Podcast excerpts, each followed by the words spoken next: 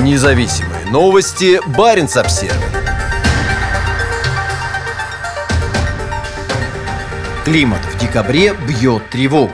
На значительной части Арктики предновогодний месяц начался с необычайного тепла. Климатологи снова бьют тревогу. Ситуация в этот рождественский сезон вряд ли будет сильно отличаться от предыдущих месяцев. По данным Росгидромета, после необычайного теплого ноября в ряде пунктов российской Арктики рекорды температуры были установлены и в первый день декабря. На острове Белый, к северу от полуострова Ямал, зимний месяц начался с плюс 1,1 градуса, рекорда для этой даты. Это же случилось и в поселке Диксоне на берегу Карского моря, где было зарегистрировано минус 0,6 градуса. На мысе Челюскин, самой северной точке материковой части России, метеорологи зафиксировали минус 4,7 градуса, что почти на 3 градуса выше предыдущего рекорда на эту дату. Судя по карте, подготовленной Росгидрометом, температура в некоторых районах Сибирской Арктики 1 декабря превышала норму более чем на 20 градусов. Совсем не зимние рекорды температуры на севере Сибири и Якутии, лаконично поясняет Росгидромет. По данным российских метеорологов, температура на большей части арктического побережья России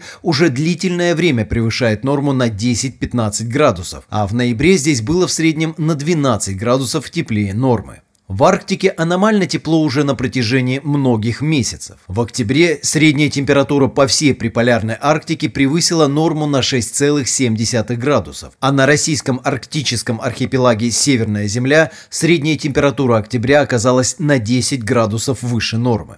В Арктике продолжается таяние морских льдов. По данным Национального центра данных по снегу и льду США NSIDC, средняя протяженность морского льда в октябре 2020 года оказалась самой низкой в истории спутниковых наблюдений. В ноябре льда стало больше, но в итоге его протяженность оказалась второй самой низкой для этого месяца в истории спутниковых наблюдений, чуть выше показателя 2016 года. Как сообщает NSIDC, средняя протяженность ледового покрова в Арктике в ноябре составила почти 9 миллионов квадратных километров, на 1,5 миллиона квадратных километров ниже среднего показателя за 1981-2010 годы. Независимые новости. Баренц-Обсервис.